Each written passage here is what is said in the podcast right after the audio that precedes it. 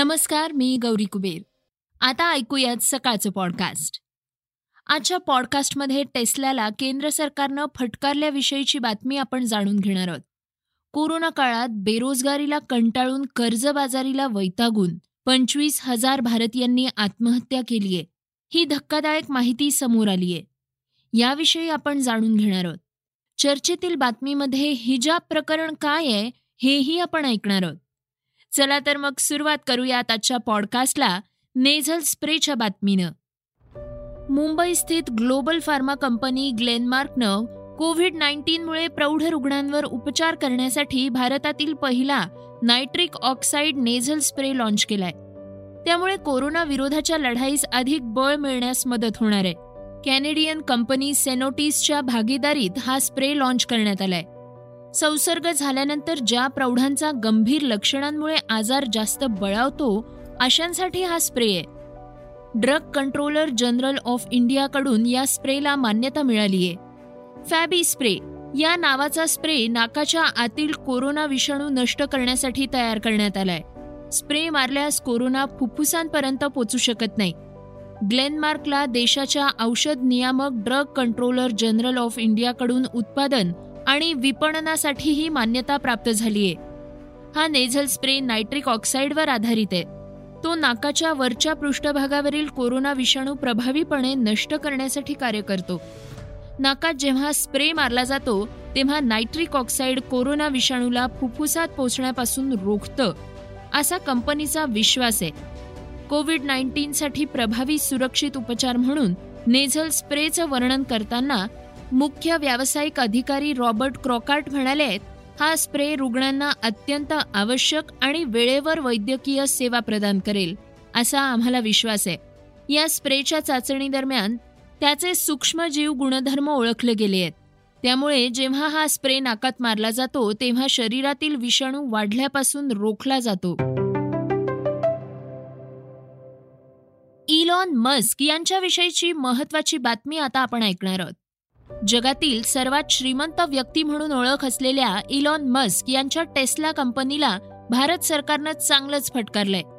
अमेरिकेतील इलेक्ट्रिक वाहनं बनवण्यासाठी प्रसिद्ध असलेली टेस्ला कंपनी जोपर्यंत भारतातील उत्पादन कार्यात सहभागी होत नाही तोपर्यंत त्यांना सवलती दिल्या जाणार नाहीत असं भारत सरकारनं स्पष्ट केलंय. केंद्रीय मंत्री कृष्णपाल गुर्जर यांनी या संदर्भात माहिती दिलीय. टेस्ला कंपनीची बाजारपेठ ही भारत आहे. मात्र ते चीनमध्ये रोजगार निर्माण करतात असं असू शकत नाही. हे गुर्जर यांनी स्पष्ट करत टेस्लाला खडे बोल सुनावले आहेत. अवजड उद्योग राज्यमंत्र्यांनी लोकसभेत प्रश्नोत्तराच्या तासात ही माहिती दिली आहे. कंपनीनं सरकारच्या धोरणानुसार योजनांसाठी अद्याप अर्ज केलेला नाहीये असं ते म्हणाले आहेत. जगातील सर्वात श्रीमंत व्यक्ती म्हणून ओळख असलेल्या इलॉन मस्क यांच्या टेस्ला कंपनीला केंद्र सरकारनं फटकारलंय. गेल्या वर्षीच टेस्ला कंपनीनं भारतात इलेक्ट्रिक वाहनांवर आयात शुल्क कमी करण्याची मागणी केली होती. मात्र अवजड उद्योग मंत्रालयानं कंपनीला कोणत्याही कर सवलतीचा विचार करण्यापूर्वी देशात इलेक्ट्रिक वाहनांचं उत्पादन सुरू करण्यास सांगितलंय.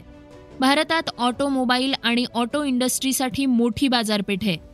त्याचसोबत अत्याधुनिक तंत्रज्ञान आणि प्रगत रसायनशास्त्र असलेल्या बॅटरींच्या निर्मितीसाठी आणखी वाव आहे. कोरोना काळात चक्क पंचवीस हजार भारतीयांनी आत्महत्या केल्याची बातमी समोर आली आहे आपण आता याविषयी अधिक माहिती घेणार आहोत. कोरोना काळात बेरोजगारीला कंटाळून कर्जबाजारीला वैतागून पंचवीस हजार भारतीयांनी आत्महत्या केलीय अशी धक्कादायक माहिती समोर आलीय. एनसीआरबीच्या अहवालातून ही आकडेवारी पुढे आलीय. राज्यसभेत एका प्रश्नाच्या लेखी उत्तरात गृहराज्यमंत्री नित्यानंद राय यांनी ही माहिती दिलीय. राय म्हणाले आहेत ही आकडेवारी नॅशनल क्राईम रेकॉर्ड ब्युरोनं दिलेल्या डेटावर आधारित आहे. दोन हजार अठरा दोन हजार वीसमध्ये बेरोजगारी आणि कर्जबाजारीपणामुळे अनेकांनी आयुष्य संपवलं असं या अहवालात स्पष्ट करण्यात आलंय. दोन हजार वीसमध्ये सर्वाधिक आत्महत्या झाल्याचं अहवालातून समोर आलंय. पंचवीस हजारांपैकी सोळा हजार आत्महत्या या बेरोजगारी या एकाच कारणामुळे झाल्या आहेत. राज्यसभेत बोलताना रॉय यांनी रोजगारासंबंधी सरकारकडून करण्यात येत असलेल्या उपाययोजनांबद्दल देखील माहिती दिलीय. ते म्हणाले की सरकारनं आत्मनिर्भर भारत योजना नोकऱ्या शोधणाऱ्यांसाठी आणि नोकऱ्यांसाठी पंतप्रधान रोजगार निर्मिती कार्यक्रमाद्वारे रोजगार आणि उत्पन्न वाढीसाठी अनेक कार्यक्रम सुरू केले होते. काँग्रेस नेते राहुल गांधी यांनी अलीकडेच केंद्रावर हल्लाबोल केला होता. देशातील बेरोजगारीचं प्रमाण गेल्या पन्नास वर्षातील सर्वाधिक असल्याचं ते म्हणाले होते. श्रोत्यांनो आता आपण जाणून घेऊयात आजच्या वेगवान घडामोडी. कोरेगाव भीमा प्रकरणाची चौकशी करणाऱ्या आयोगासमोर शरद पवार हजर राहणार आहेत.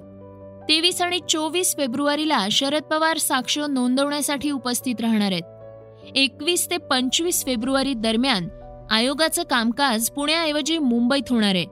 कोरेगाव भीमा या ठिकाणी जो हिंसाचार घडला होता त्या संदर्भात एक जानेवारी दोन हजार अठरामध्ये काही विधानं शरद पवार यांनी केली होती. त्यावरून त्यांच्याकडे काही अधिकची माहिती उपलब्ध असण्याची शक्यता आयोगाला वाटतीये. यापूर्वीही आयोगानं शरद पवारांना चार एप्रिल रोजी समन्स बजावलं होतं. मात्र काही कारणास्तव ते हजर राहू शकले नव्हते. त्यामुळे त्यांना आता पुन्हा समन्स बजावण्यात आलंय. भाजप आमदार नितेश राणेंना जामीन मंजूर झालाय. जिल्हा सत्र न्यायालयानं संतोष परब प्रकरणी त्यांना दिलासा दिलाय. तीस हजारांच्या जात मुचलक्यावर त्यांना जामीन मंजूर झालाय. शिवसैनिक संतोष परब हल्ला प्रकरणी जिल्हा सत्र न्यायाधीश एस व्ही हांडे यांनी नितेश राणेंना जामीन मंजूर केलाय. चार फेब्रुवारीला राणे यांनी नियमित जामिनासाठी अर्ज दाखल केला होता. त्यावरील सुनावणी आठ फेब्रुवारी रोजी पूर्ण झाली होती. अखेर न्यायालयानं निर्णय दिलाय. भाजपचे आमदार नितेश राणे यांना संतोष परब हल्ल्याप्रकरणी प्रकृती अस्वस्थ झाल्यानं त्यांना रुग्णालयात दाखल करण्यात आलं होतं. चित्रपट क्षेत्रातील नामांकित ऑस्करच्या नामांकनाची यादी नुकतीच जाहीर झाली आहे. यामधील भारतातील रायटिंग विथ फायर या माहितीपटाला नामांकन मिळालंय.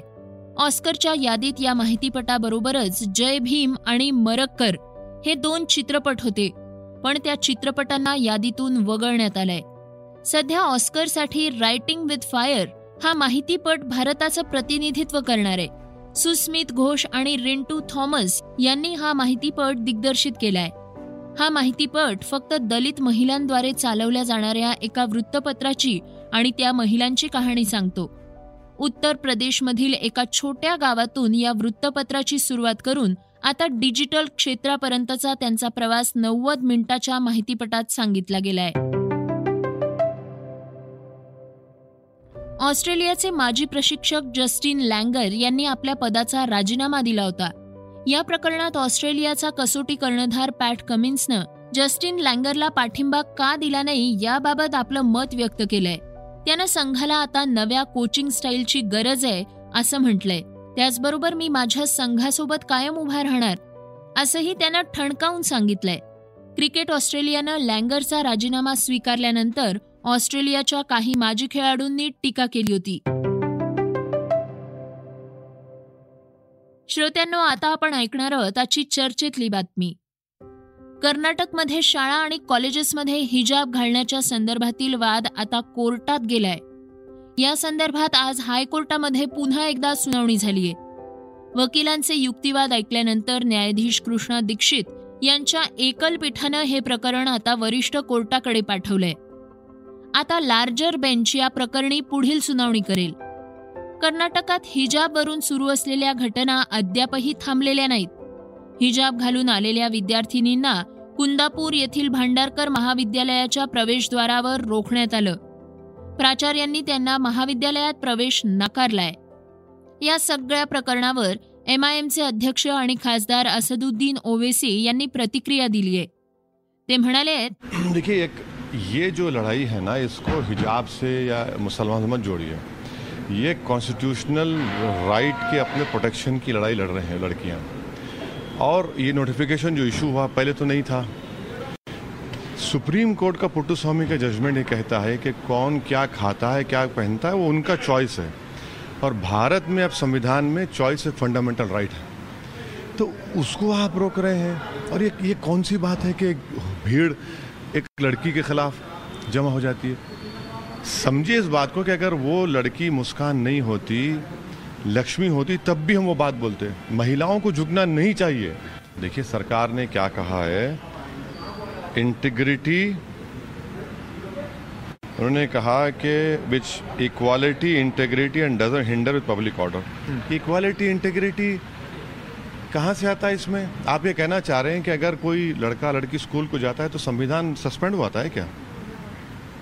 संविधान सस्पेंड तो नहीं होता ना। संविधान मैं स्कूल में जाऊँ कहाँ भी संविधान रहेगा मेरे साथ। वो हर भारत के शहरी के लिए संविधान है। संविधान सस्पेंड कैसा होगा?